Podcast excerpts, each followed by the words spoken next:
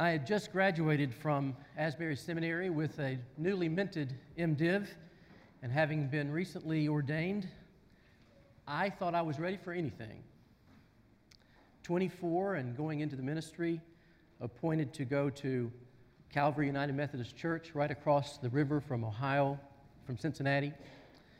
I thought I was prepared for anything.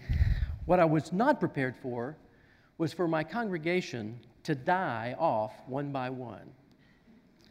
The church was an inner city church, it was uh, an aging congregation, and I did dozens and dozens of funerals in my four years as their pastor. During their t- the time as pastor, I was accepted by them, and this was a great experience for me, someone in my 20s. They accepted me and my wife Susan, and they taught me many lessons. They ministered to us. I learned a lot about life and love and ministry. Sometimes I think more so than I was able to minister to them. I'll always be grateful to the saints of Calvary Methodist Church. One distinct lesson I learned from all those funerals is that death always comes as a shock.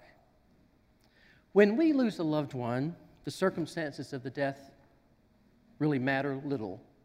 Whether young or old, whether deceased, the deceased has suffered for many years of long and painful suffering or died suddenly and unexpectedly.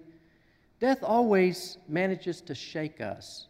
Death somehow seems unnatural, as though this is not the way it's supposed to be. Of course, as Christians, we have an answer to that disappointing shock, don't we? We have rich theological traditions that help us sing with the Apostle Paul.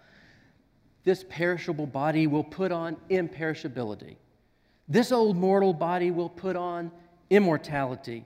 Then we say, like Hosea of old, which Paul was also quoting, death has been swallowed up in victory.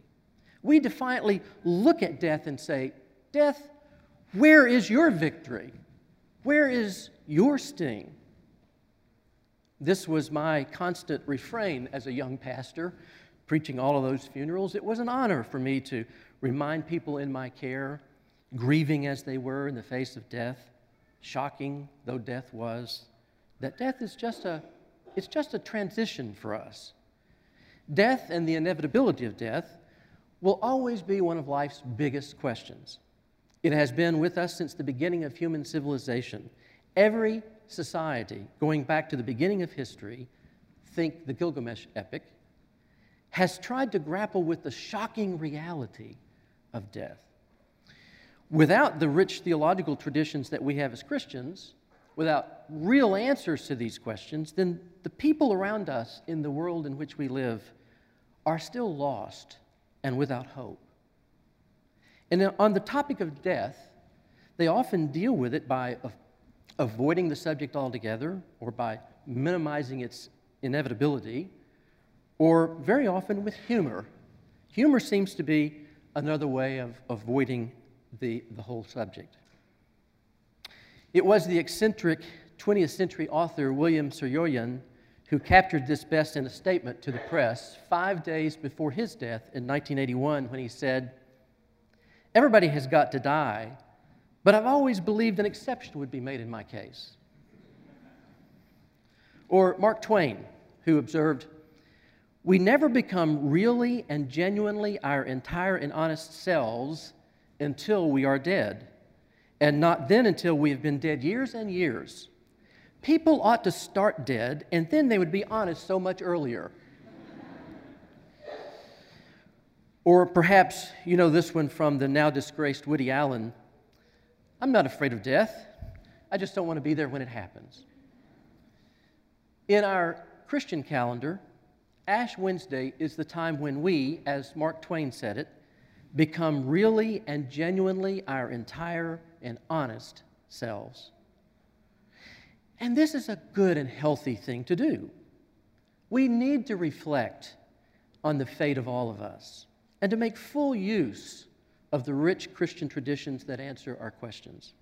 So, before we speak of Resurrection Sunday or of our hope and indeed our conviction of a blissful eternity with God, all of which is preceded, of course, by the death and resurrection of our Lord during Lent and the celebration of Holy Week, we pause on this Wednesday with Christians around the world to reflect on our mortality, the undeniable, the unavoidable fate of us all. We know that our Christian traditions teach us that death is really only a beginning of something else, a new beginning of life with God. But we'll focus on that later. Today, we focus on the reality of death, but not the reality only. We focus on our nature as broken people, as sinners, which is why we all must die anyway. The lectionary reading from the Psalms is part of that rich tradition, and we've been blessed to sing it so beautifully together today in a new way for me. That was beautiful. The early Jewish tradition preserved this psalm, Psalm 51, for, for us by associating it with that moment when the prophet Nathan confronted King David with the reality of his own sin. David had said, The man who does this deserves death. And Nathan said, You are the man. David immediately and readily accepted the reality of his own guilt, saying, I have sinned against the Lord. Now, we don't know that the psalm was actually related to him historically, but it's the association which is so profound. Here, the psalmist confesses, I know my transgressions and my sin is ever before me. I know, I know. The particular way this is expressed, kifisha I ani eda. Now, I can't preach this way anywhere else, so I'll do this here. It's the one place I can say this. Ani eda, I know, is an assertive use of that pronoun I. It reflects a dramatic self consciousness and a painful awareness of the truth about oneself. I know, I know. It may seem unwelcome this morning and especially harsh for me to emphasize this, but this is the message of this text and it's the message of Ash Wednesday I am a sinner, I deserve death. Will you embrace that reality this morning? That's one step in the direction to becoming fully Christian.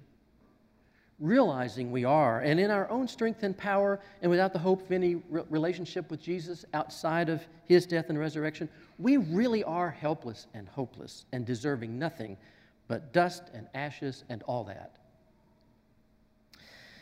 The Princeton philosopher Emile Cailliet, reflecting on his Christian tradition, on this tradition many years ago as a young Christian, came to Christ very much like C.S. Lewis would do many years later, more or less by reasoning himself to Christ. It's a fascinating story. I would recommend it for your reading in a little book called Journey into Light Cailliet was contemplating the words we say at communion when we take the Eucharist. He speaks of the exhaustiveness, the comprehensive nature of the confession we say, and using the old ritual, we acknowledge and bewail our manifold sins and wickedness, which we from time to time most grievously have committed by thought, word, and deed.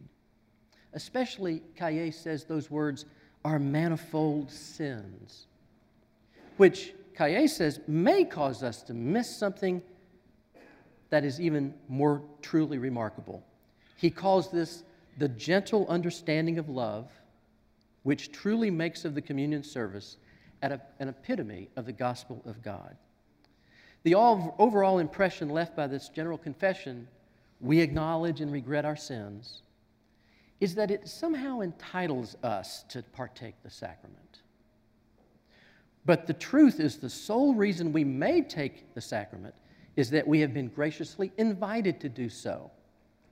Cailliet calls this the personal character of grace, which he says is magnified in the words of the supper's institution Take, this is my body which is broken for you. This cup is the New Testament of my blood which is shed for you.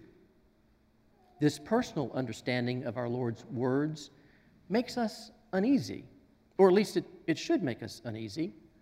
Cailliet says the use of pronouns in this offer is actually a silent confrontation. In our most honest and tender moments, we realize the insight broken by whom, Lord? And who caused your blood to shed? Hear this quote from Cailliet Each time I have indulged in gossip, envy, cheating, or backbiting, each and every time I secretly have rejoiced in iniquity, in some form of harm done to others or suffered by them. I have broken that body, caused that blood to shed. I seem to hear a distant hammering, a driving of nails through those hands that were raised only to serve, to heal, or to bless. Now I know that the man I have been has had a part in hammering that hammering I hear over there. Cailliet goes on to point out, however, that the words of the institution never say it. It never, like the prophet Nathan says, You are the man, you are the woman. In these precious moments, Jesus merely gives himself. He says, This is my body broken for you. This is the cup shed for you. But I cannot let you leave this Ash Wednesday service and let you leave this room without hearing this. Today is not just about sin and death. It's also part of the same rich Christian tradition to hear the other words of this text, which we also sang this morning in Psalm 51, when the psalmist pleads with God, Create in me a clean heart, O God, and put a new and right spirit within me. Turn the coin over with me and consider the flip side of this theological tradition.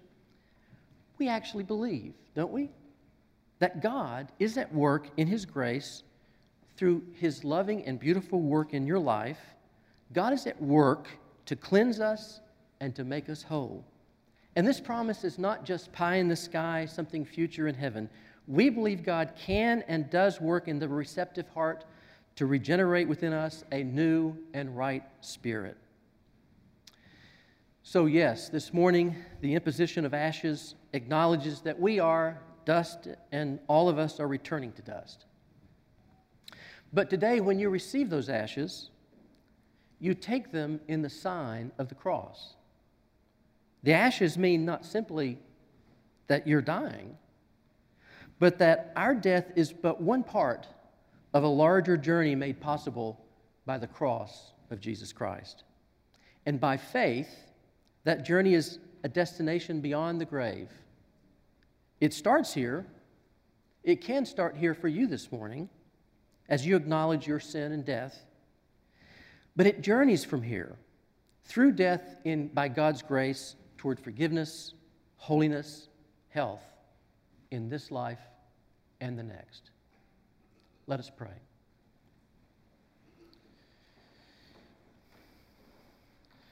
Lord, like the psalmist, we say, I know. I know my transgressions. My sin is before me. And so this morning we humbly present ourselves to you, acknowledging our own sin and the death that we deserve. But we also plead with the psalmist that you create in us a new people, that you create in us clean hearts, that you'll enable us to experience the regeneration that you've died on the cross to provide for us. Now we thank you for these moments. We pray that you'll bless them richly with your grace. Help us to see things that we've not seen before, to follow you in ways that we've not imagined. And we will give you praise in Jesus' name. Amen.